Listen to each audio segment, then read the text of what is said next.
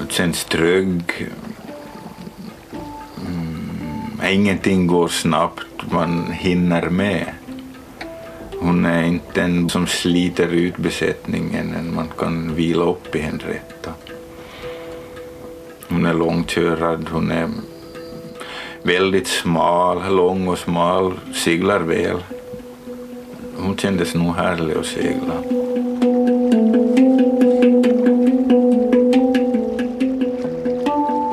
Ni lyssnar till Hego inte res från sig själv. En radiodokumentär om att kasta loss och lämna allt bakom sig.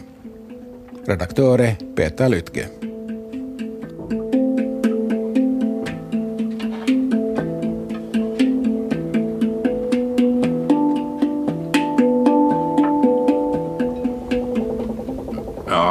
Fick henne för, nu är det väl för, det är så svårt med tid. Jag brukar alltid liksom, med tid är svårt. När har du gjort det och när? Men vet, jag, jag säger fyra och ett halvt år sedan fick jag henne rätta. Jag var ju i en skede i livet och jag verkligen satsade på downshifting. Så att en gammal träbåt var väl kanske inte det som jag överhuvudtaget ville dra på mig. Jag seglade, jag äh, seglade över Atlanten för 35 år sedan och då hade jag en dröm om till segel på egen köl. Och, eh, så jag lag väl ut åt universum att jag lag väl ut det då i min dröm under stjärnorna på Atlanten.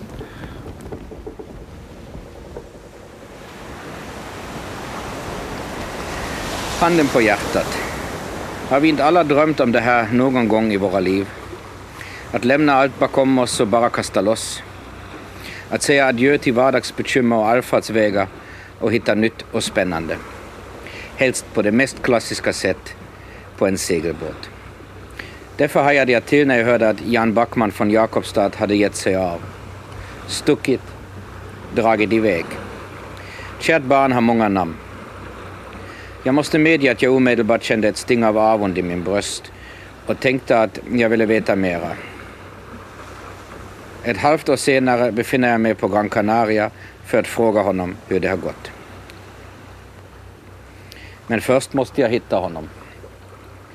En seglare har ju ingen fast adress. Väl framme på Gran Canaria tog jag en hyrbil och åkte längs med kusten västerut.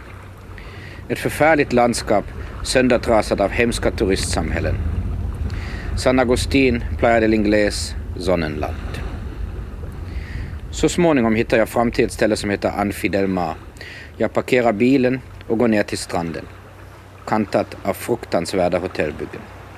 Det skymmer. Ute i viken ser jag några segelbåtar som guppar för ankare. Det finns en båt som sticker ut, en träbåt. Mindre och smäckrare än de andra båtarna. Det där måste ju vara Jans båt. Men hur kommer jag dit? Jag slår en signal till honom. Han svarar inte. Men efter en kort stund ringer han upp mig. Vänta lite, jag kommer efter dig. Efter en tid ser jag en rank gummibåt som guppar emot mig. Hej, ropar Jan. Vi kastar mina grejer i kajaken som inte ser så där värst förtroendeväckande ut. Du måste sitta tätt bakom mig och slå dina ben kring min kropp, säger Jan. Jag sätter mig bakom honom och han paddlar iväg. Det är mörkt nu. Gummibåten hoppar på vågorna och jag, jag blir faktiskt lite rädd. Tänk om vi kantrar och allt som jag har med mig sjunker till botten. När vi kommer lyckligt fram till segelbåten kommer nästa utmaningen. Hur i hela fridens namn ska jag ta mig upp till den? Den har inte ens några räcken. Till slut tar jag mig upp på något jävla vänster, jag darrar och jag skälver. Har du blivit rädd? frågar mig Jan med ett skratt. Och sen, välkommen på Henrietta. Efter den minst sagt vingliga överfarten glider jag ner i salongen. Vinden mojnar så att det är nästan bläcker. Jag får en kopp te och lugnar ner mig så småningom. Efter en stund vill jag veta vem jag har mött. Jag vill helt enkelt veta vem Jan Backman är. Ja, vem är Jan Backman? Det är kanske en stor fråga som jag en orsak till varför kanske jag kommer fram till någonting. Att man är tillsammans med sig själv och kanske hittar vem Jan Backman är. Eh, kanske. Jag mer tänker det som varande som sådan, som att, ja. Det är en svår fråga. Vad har du för värderingar? Alltså vad är viktigt så att säga för ditt liv eller i ditt liv? Egentligen är det ju en...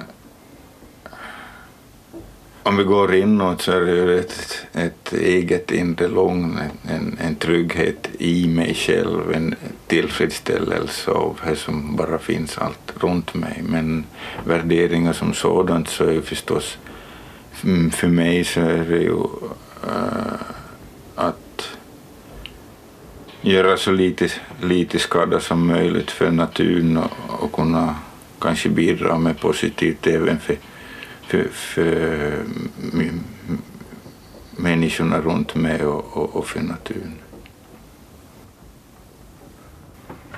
Mm, jag är väldigt mörkgrön, eller vad ska jag säga? Om jag finns, jag är väldigt grön. Ja, ja.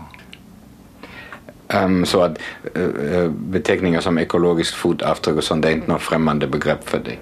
Nej, det är väldigt, väldigt påtagligt och, och kanske har tagit väldigt, väldigt mycket tid för mig att försöka fundera ut liksom och, och, och kunna leva med att se att det finns man bygger upp en vision och en värld, en verklighet som är väldigt vacker och, och, och då man reser runt som nå och ser vad som egentligen pågår så fordrar det ganska mycket av mig för att inte drabbas av någon sorts äh, miljödepression.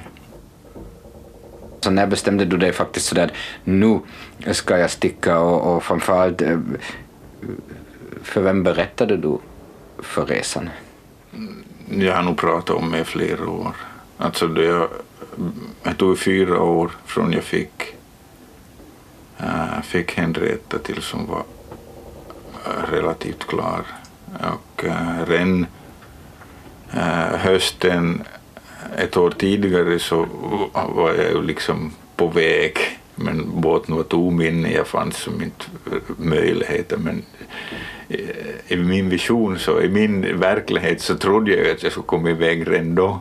Men det var ju, nu visste jag ju innerst inne att det var omöjligt. Men jag är ju lite så att äh, det som du lägger ut så det blir verklighet. Så jag, är ju, jag lag nog ut det ganska tidigt. Jag började känna att okej, okay, jag ska göra det här. Och då blir det en verklighet. Och för att det är en, det är också en ganska ett stort steg att, att göra en sån här grej.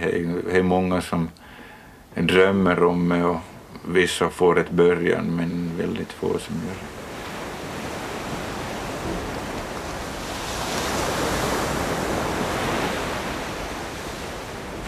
Som ung pojk så pratar man med kompisar och man, ah, vi ska segla till Karibien och liksom finns det drömmar och jag stack ju iväg, jag seglade ut till Karibien med, med förstås som besättning på en annan, en, en annan båt och, och, och det här. Då man stod på natten under stjärnorna och styrde båten här för typ 35 år sedan det här så, så kom en dröm om att jag kanske skulle en dag eh, göra det på egen köl men det kom annat i livet. Och nu för bara en kort tid sedan så jag fick Henrietta, jag renoverade Henrietta, jag tänkte jag skulle göra någonting gott med henne.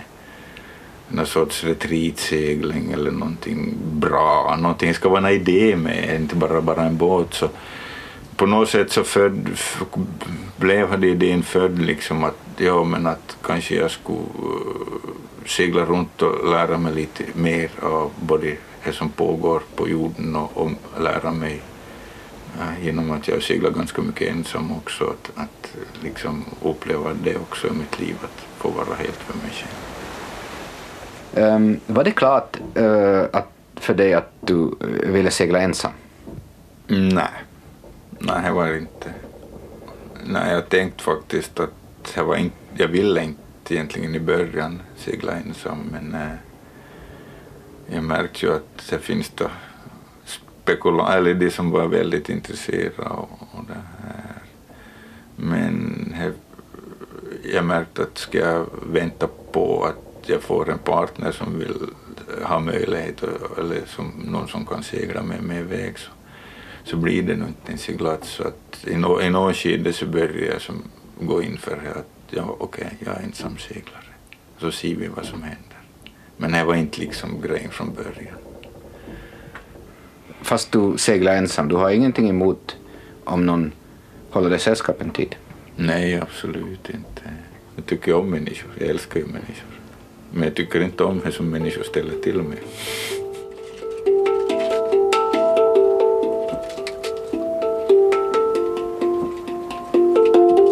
Ja, en sak som på något sätt har börjat dela lite om mitt liv så är, som inte jag tidigare har sysslat med så är musik. Ja, jag började, eh, jag fick ju, fick ju min hangdram skickad till mig och, och började på och trumma på min hängdram och det tycker jag är jättefint. Varje kväll efter att vi har seglat eller gjort utflykter på land sitter vi i salongen eller i sittbrunnen och pratar om livet i gemen och våra liv i synnerhet. Vi lagar mat tillsammans och njuter av värmen och båtens sakta rörelse. Jan brukar då spela på sin hangdrum som han fick som julklapp av en kompis från Jakobstad som egenhändigt hade tillverkat den. En hangdrum är ett ganska nytt instrument, en slags metalltrumma som ser ut som en upp och nervänd wok. Den mjuka och meditativa klangen fyller båten med värme. Efter att vi ätit brukar Jan spela ännu ett varv, nästan som en serenad om kvällen. Det händer att jag somnar in till hangdrummens spel och de mjuka dyningarna.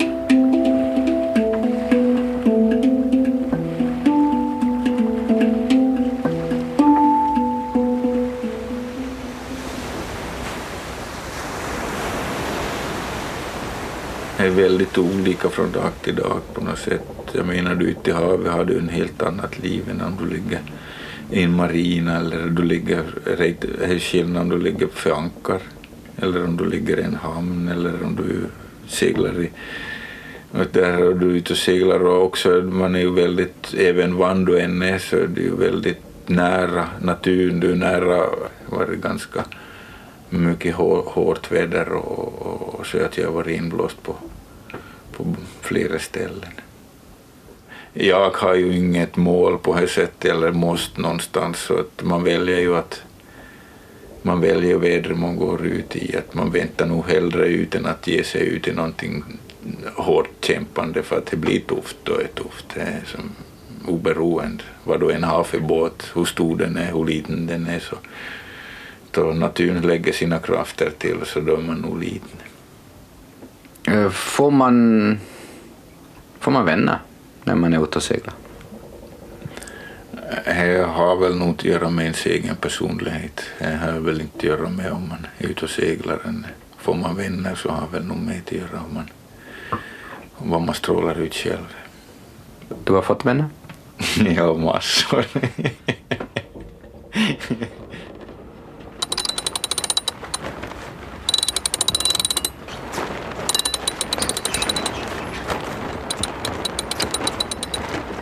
Jan har varit på seglande fot sedan ett halvt år tillbaka när jag träffade honom på Gran Canaria.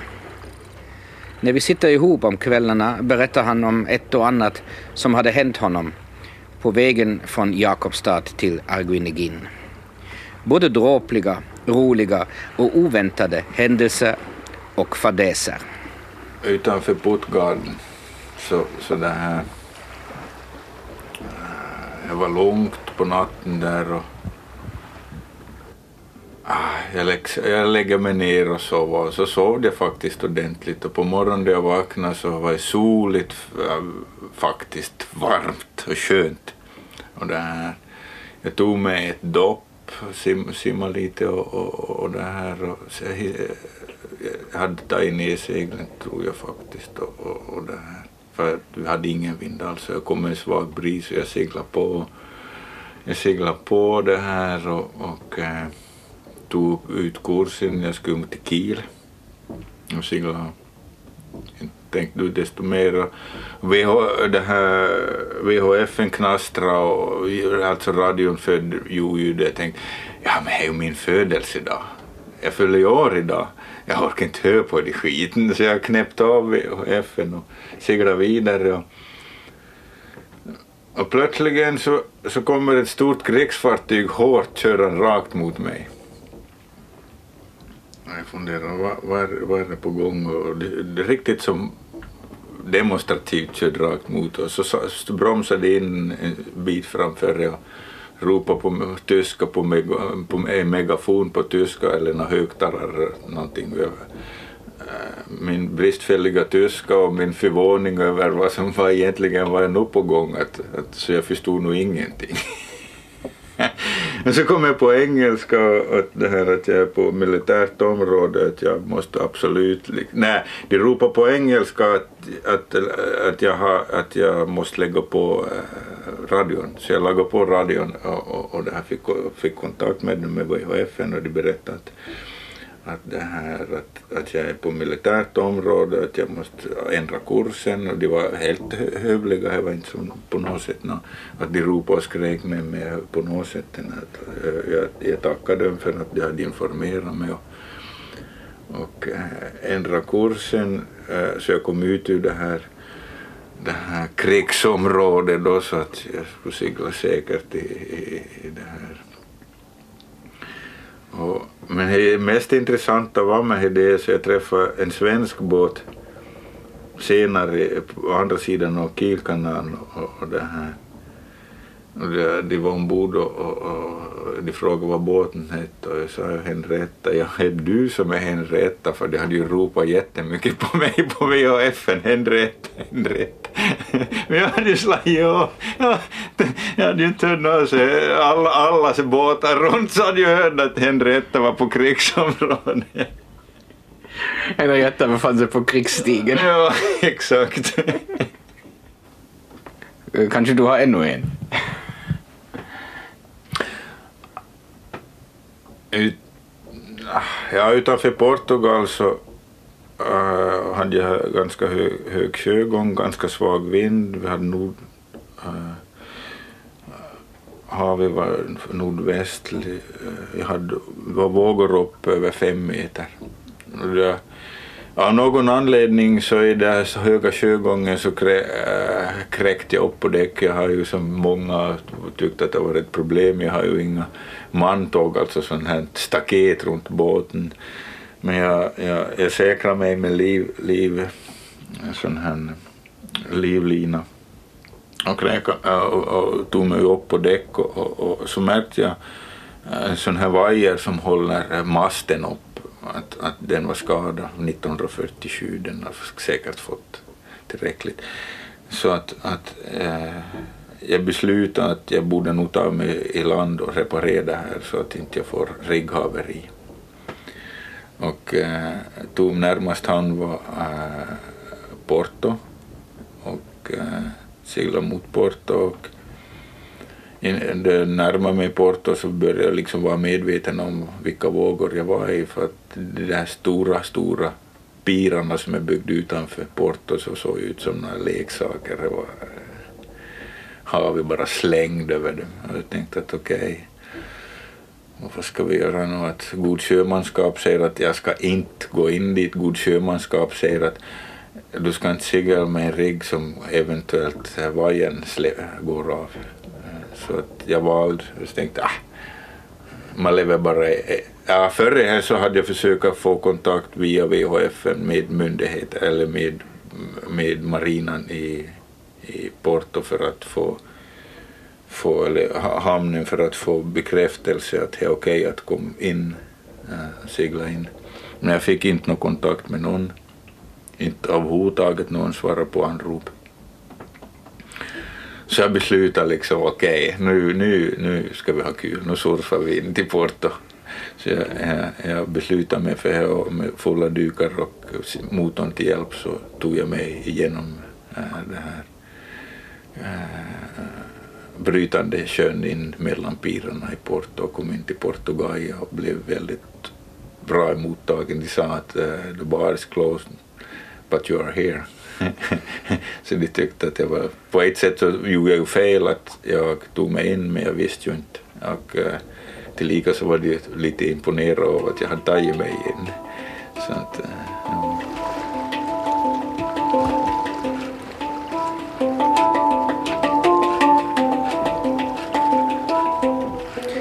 Jan brukar ju beteckna sig själv som en mörkgrön människa.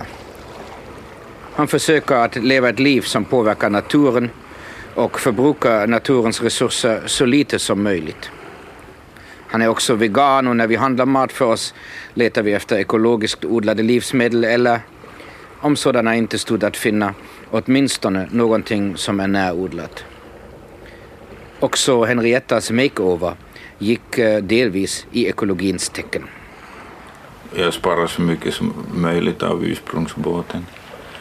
Eh, om man rejt ekologiskt så är ju, jag skulle vilja ha dragit ännu längre än, än vad jag gjorde men, men eh, små saker som jag tycker att det är helt, det tycker jag också på land, liksom det här att vi spolar ner vår avföring vi har mer och mer brist på äh, rent vatten på jorden och vi använder äh, dricksvatten och spor ner vår avföring istället för till kompostera och föra tillbaka och kunna utnyttja äh, den tekniken. Jag har en komposteringstoalett som separerar och komposterar. Så du använder varken kemi eller vatten för att, utgöra, för att göra dina behov? Nej.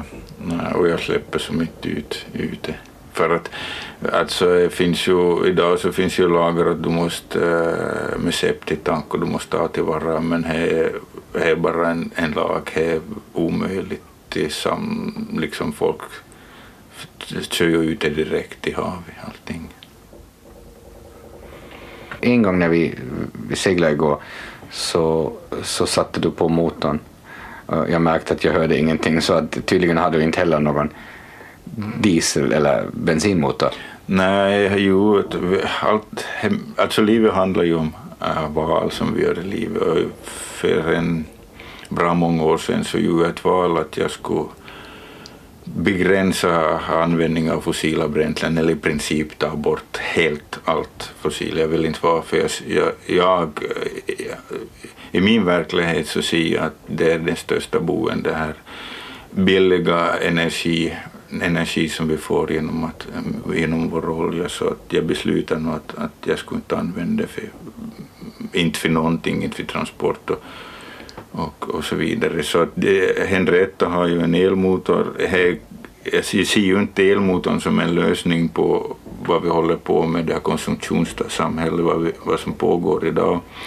Men äh, jag, jag, jag gjorde nog beslutet att lägga in en elmotor. Hon är i princip helt off-grid, alltså jag är självförsörjande. Jag tillverkar min el till motorn också.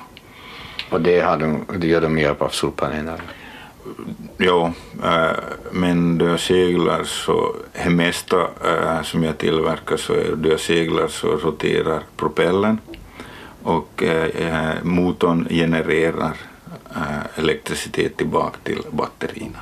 Så du har en liten turbin i akten? No, I princip är det samma motor som driver fram motorn som, och går den andra vägen då jag seglar. Att, att istället för att ta elektricitet så ger den. Hade hon överhuvudtaget en motor innan? Hon hade en diesel. Ja.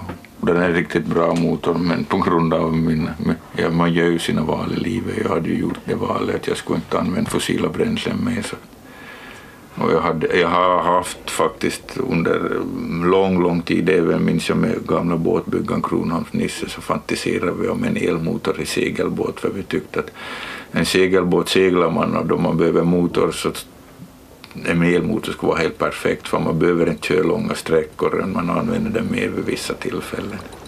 Och det allra viktigaste, liksom också segelbåten, den låter inte. Nej.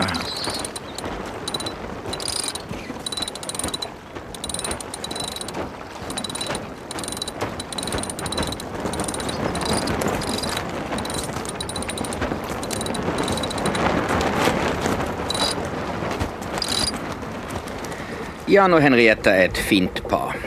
Det tycker inte bara jag. Vart än vi kommer beundras de två. Men det är först och främst Henrietta som drar blickarna till sig. How old is she? Where's she from? What a beauty? Sånt hörde vi överallt. Av seglare, fiskare, tjänstemän och turister. Så jag kastar frågorna vidare till Jan. Hur gammal är hon? Varifrån är hon? Och hur fick du tag på henne? Vi började med han som har designat, alltså Knud Reimers. Född dansk, eh, verksam i Stockholm. Blev väldigt känd för sina ståtliga och vackra båtar. Och eh, Henrietta är eh, Condor heter typen. Och Knud Reimers rita, han ritade kondor 1942.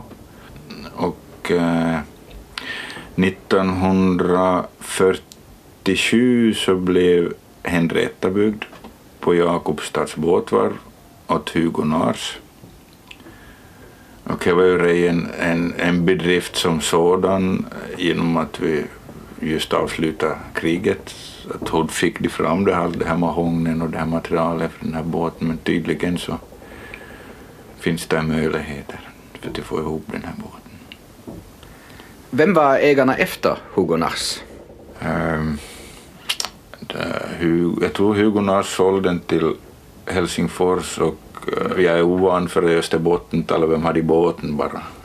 ja, ja, så här, annars så pratar man alltid om hon, men det gäller båt, men Österbotten, jag vet inte om jag har med dialekten att göra eller vad det är. Eh, och eh, nu tror jag att om jag kommer ihåg rätt så eh, så Krogius köpte den av Jansson och eh, han eh, gav båten åt sin dotter om 1990 åt Bir Birgit eh, uh, Cyril Krogius eller om jag var andra vägen. Eh, så att båten hade varit i samma familj i 50 år då Birgit gav båten åt mig. Och jag kommer ihåg den situationen, jag tänkte en gammal segelbåt. Så jag bara slängde mig, jaha, nu man är ju alltid intresserad. Där satt kroken. Ja, exakt. ja. Um, var det så att säga kärlek vid första ögonkastet?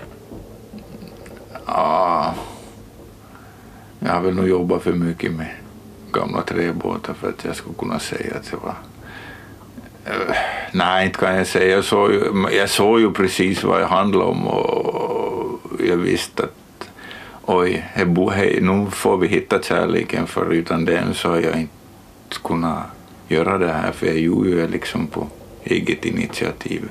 Och jag hade ju tänkt att jag skulle göra det lite enklare och, men äh, är nog, som, som yrkesman så är det nog svårt att gå genvägen och, och vara nöjd med det så att jag gjorde det ganska grundligt nog när jag började på.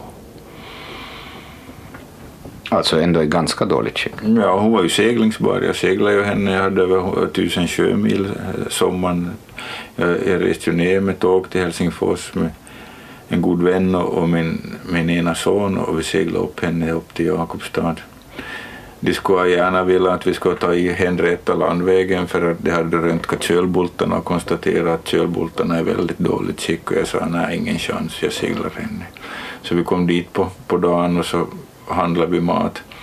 Sovde på land i båten och lyftade den i sjösatt den följande dag och seglade iväg. Um, det är ju ändå, måste jag säga, det är en jättefin gåva att få en sån här träbåt till skänks. Alltså, inte? Eh, ja, på ett sätt. Mm, och nej det är bara hur man ser på det. Liksom. Ja, visst. Visst är det en fin gåva. Ja. Det var ju ett ganska långt projekt som skulle dragas igenom. Och, och, och, skulle jag bara, bara drömde om att segla iväg så hade det nog funnits mycket enklare vägar men vad den här vägen jag skulle göra.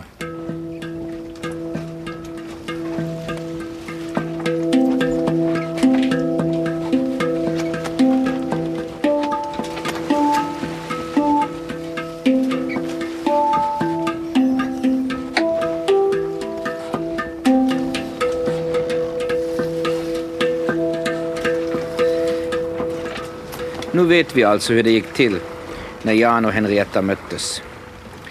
Och att det inte var kärlek vid första ögonkastet. De är ihop i snart fem år och sedan ett halvt år seglar de tillsammans runt jorden. Om vi försöker förmänskliga Henrietta, Jan, hurdan är hon? Lugn.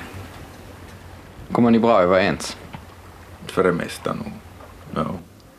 Det är ju liksom, som jag ser det så är ju att sköta det här yttre, yttre eh, he klarar jag inte åt i hållen i det skicket som jag seglar iväg med henne. Så det kan kännas lite så det innan du i min stolta båt bygger liv som en, en, en, en liten sån här bakslag men det är väl meningen jag ska lära mig att inte vara så noggrann för att det kände jag nog att eh, sol och, sol och hav sliter hårt på, på, på den yt, yttre, yttre ytan.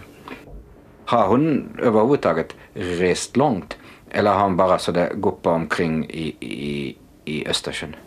Hon har nog bara guppat omkring i Östersjön. Anvikt, delvis kappseglat med också. Hade du ändå en känsla av att hon skulle klara av andra vatten, större vatten, häftigare vindar, större vågor? Ja, är nog inget. Jo, absolut. Ja. Men hur vet man sånt?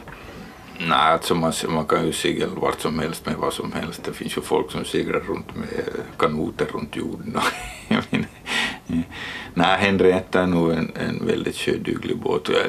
Om man tänker som en, en sån här lång, långfärdsbåt så uh, Knud Reimers hade ju, uh, tyckte ju att en båt som har en kort mast, nej, det ska en lång mast. Ger, eh, en, eh, en båt som har en lång mast är ståtlig, det lyfta som hela. Så att Henrietta har ju en väldigt lång mast så att om man tänker på det så det finns ju vissa saker som om man skulle direkt rita en långfärdsbåt som man kanske skulle ha krympt ner lite och lagat. För att nu gäller det ju inte liksom att vara snabb om man seglar den här typen av segling. Henrietta är en snabb båt det är inte det som är viktigast, det är att allt håller och att, att man kommer fram. Så du är inte någon kappseglare? Mm. jag har ju alltid varit kappseglare, jag har alltid tävlat i allt men äh, på något sätt är ju som insikt, om man kan säga fånigheten att, att tävla mot varandra så kanske inte är som tilltalar mig på det sättet mer inte. Hur är det när du blir omseglad äh, äh, här av en annan båt, Nå någonstans mitt ute på de sju haven? Äh, har du en liten sån kappseglingsgen som du på något sätt försöker, ah, nu ska Henrietta och jag på något sätt försöka ge den andra båten en match? Nej, vem skulle segla om mig? Nej, alltså. jo, nu finns, det, nu finns det, men det finns också liksom, eh, jag märkte faktiskt när jag seglade hit så, så var det en stor båt som eh, låg på kryss hit. Och det här, jag såg på Icyn att hon hade jädrans bra fart. Jag förstod inte liksom, hon kom så snabbt upp mig och så gick vi på andra bogen och så seglade jag undan henne. Så nu finns det ju liksom, men jag hade känslan av att äh, att jag reflekterar över att jag blir inte som att och kappsegling att jag börjar som trim eller så att jag bara ah, nej jag skiter i det här. Att jag, har, är ganska avkopplande och skönt att okej okay, jag skulle borde ta upp ett rev i ston för att få bättre fart men det är så skönt så här. Så att, att eh, ja, jag, jag är medveten om, det finns i det tävlingsgrejen i mig men det är också skönt att, att inte ge efter.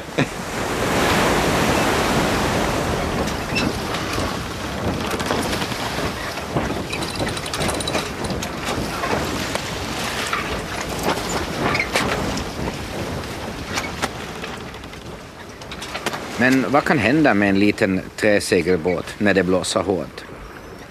Finns det ett worst case scenario? Mm, nej. Utom förstås att Henrietta skulle sjunka. Ja, okej. Ja, exakt. Ja. Nej, inte finns det. Inte finns det. Jag menar, värsta som ska hända är- Nu är ju att jag faller över bord, men jag är ju bort och jag, jag drunknar ju då, då är jag bort. Jag menar. Det är väl det värsta, det är väl alltid det man tänker. Om man vill besegra lite av rädslorna så ska man väl fundera på nå, vad är det värsta som ska hända. Nå är att jag dör och det är väl inte så farligt.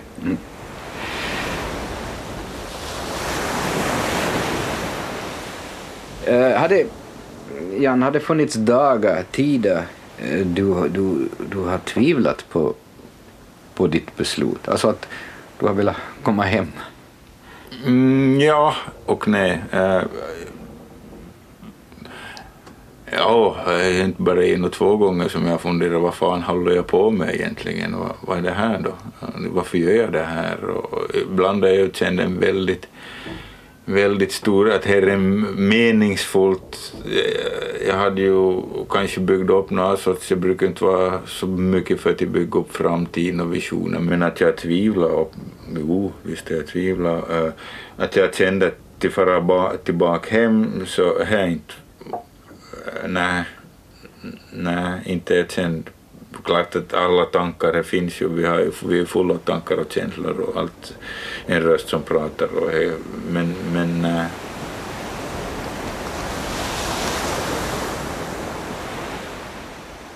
Hur mår du? bra. Är som liv, ja, och må bra. Ju om man tar hur man mår. Om man, jag menar, nu kunde jag säga att jag mår bra, jag mår, att jag mådde bra där hemma. Och det går ju inte att resa från sig själv. Men kommer med.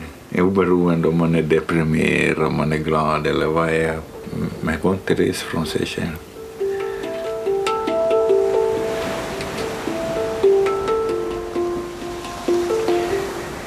Framtiden tänkte jag tala lite med Jan om här i slutet. Eh, vart är du på väg? Eh, jag lever mitt liv. Mm. Ju, jag menar oberoende om du är hem eller en segelbåt så gör vi en resa. Livets resa. Det börjar när vi föds och så är den så länge den är. Vart jag är på väg? Eh, jag märker att det är bättre om man gör vissa Mm, planer, kanske funderingar. Jag har ju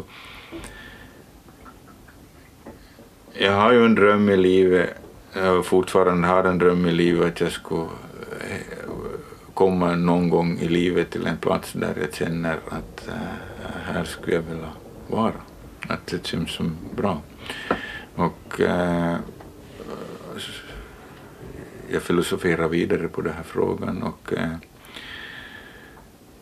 söker möjligheter att kunna eh, uppfylla människans grundbehov, vilket vi har ingen, eh, det finns inte i vår, vår civiliserade värld egentligen. En, en, en, allting bygger på andra. Så att, eh, att vad jag skulle vilja hitta ett ställe där man kan hitta, äh, odla kärlek mellan människor, gemenskap eh, och äh, mat man äter. Veta att det man äter så innehåller näringsrikt ren mat. Vara med, alltså själv, självförsörjande och ta, ta vara på. på. Och här så, vi behöver ju inte så mycket annat än kärlek, medmänsklighet, god mat, bra vatten och ett ställe till, till vara på.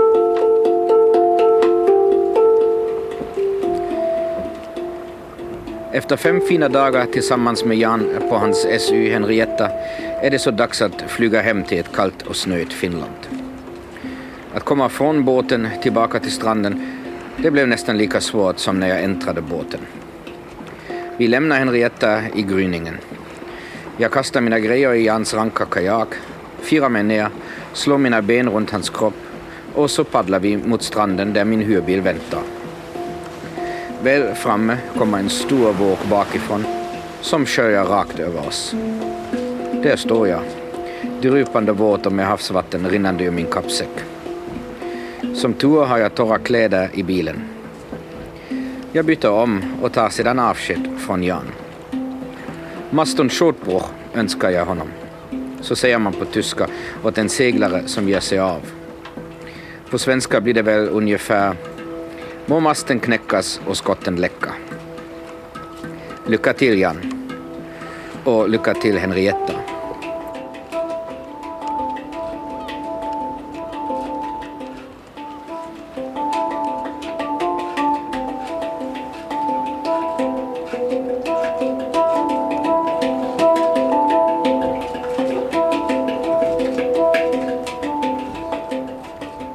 Lyssnade till He går inte res från sig själv. En radiodokumentär om att kasta loss och lämna allt bakom sig. Med Jan Backman. Redaktör var Peter Lytge. För ljuddesignen stod Johan Hellman och producent var Staffan von Martens.